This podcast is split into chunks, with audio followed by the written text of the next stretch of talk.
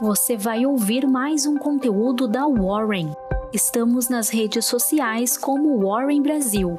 Acesse nosso site warren.com.br e saiba mais.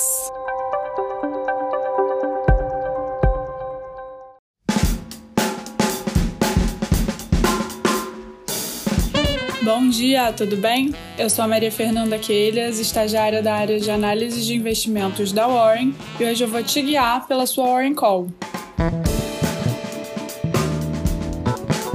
Na agenda de hoje, nos Estados Unidos, a taxa de desemprego de abril será divulgada. O indicador é um importante medidor inflacionário. No Brasil, será divulgado o fluxo cambial estrangeiro de abril, dado pelo saldo de capital que entrou e saiu do país. Quanto aos fatos que marcaram o dia de ontem, a presidente da Comissão Europeia propôs a proibição da importação de petróleo da Rússia nos próximos seis meses e de derivados até o fim de 2022. Com o anúncio, os contratos futuros do Brent apresentaram alta de 4,9% para 110 dólares por barril, alta que foi contida pela queda da demanda na China. A presidente afirmou ainda que o órgão executivo da União Europeia propôs a exclusão do Sberbank, o maior banco russo, do sistema de pagamentos internacional SWIFT. As medidas precisam ser aprovadas por todos os integrantes do grupo de países para entrar em vigor.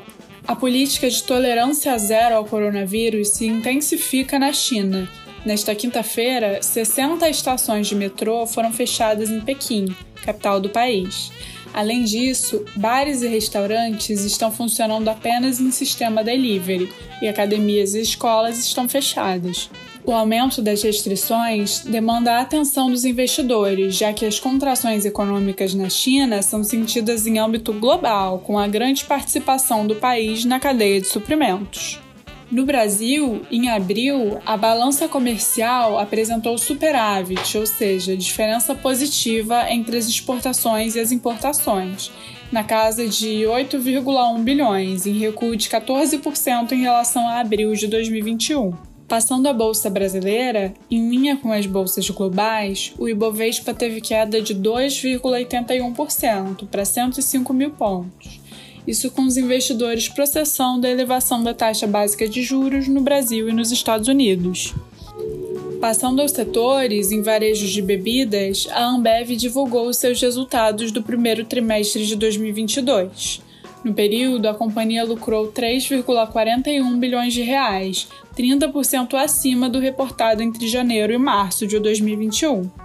Além disso, registrou receita de 18,44 bilhões de reais, em alta de 11% na base anual, favorecida pelo retorno do consumo de bebidas em bares e restaurantes.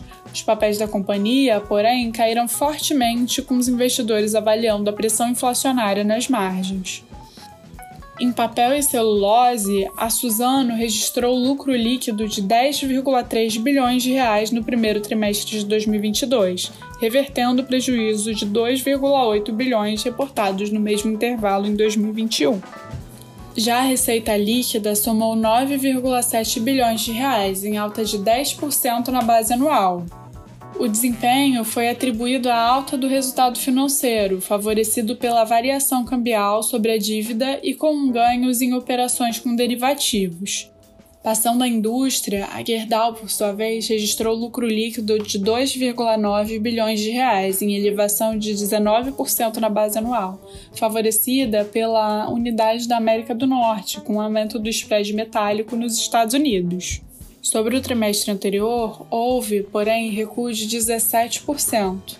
A receita aumentou 24% ano a ano, para 20,3 bilhões de reais, e reduziu 6% em relação ao trimestre anterior.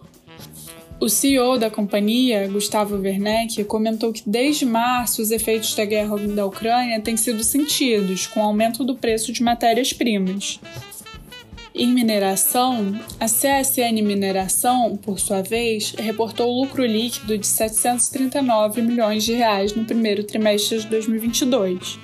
A cifra foi 68,7% abaixo do montante apurado no mesmo período do ano anterior, e suas ações despencaram no pregão.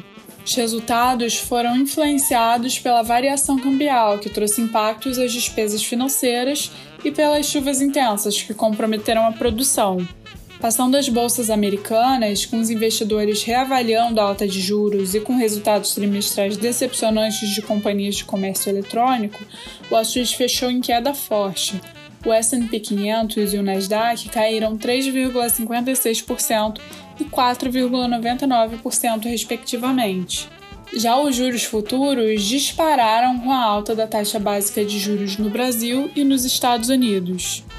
Em cripto, a corretora de criptomoedas Crypto.com anunciou o lançamento de uma coleção de NFTs durante o evento da Fórmula 1 de Miami, que acontecerá entre 7 e 8 de maio.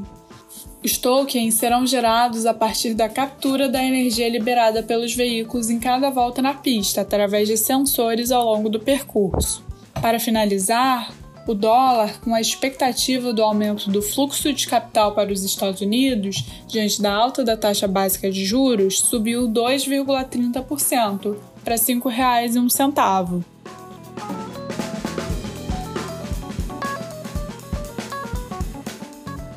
Pronto, era disso que você precisava saber para começar o seu dia bem informado. Até a próxima Warren Call.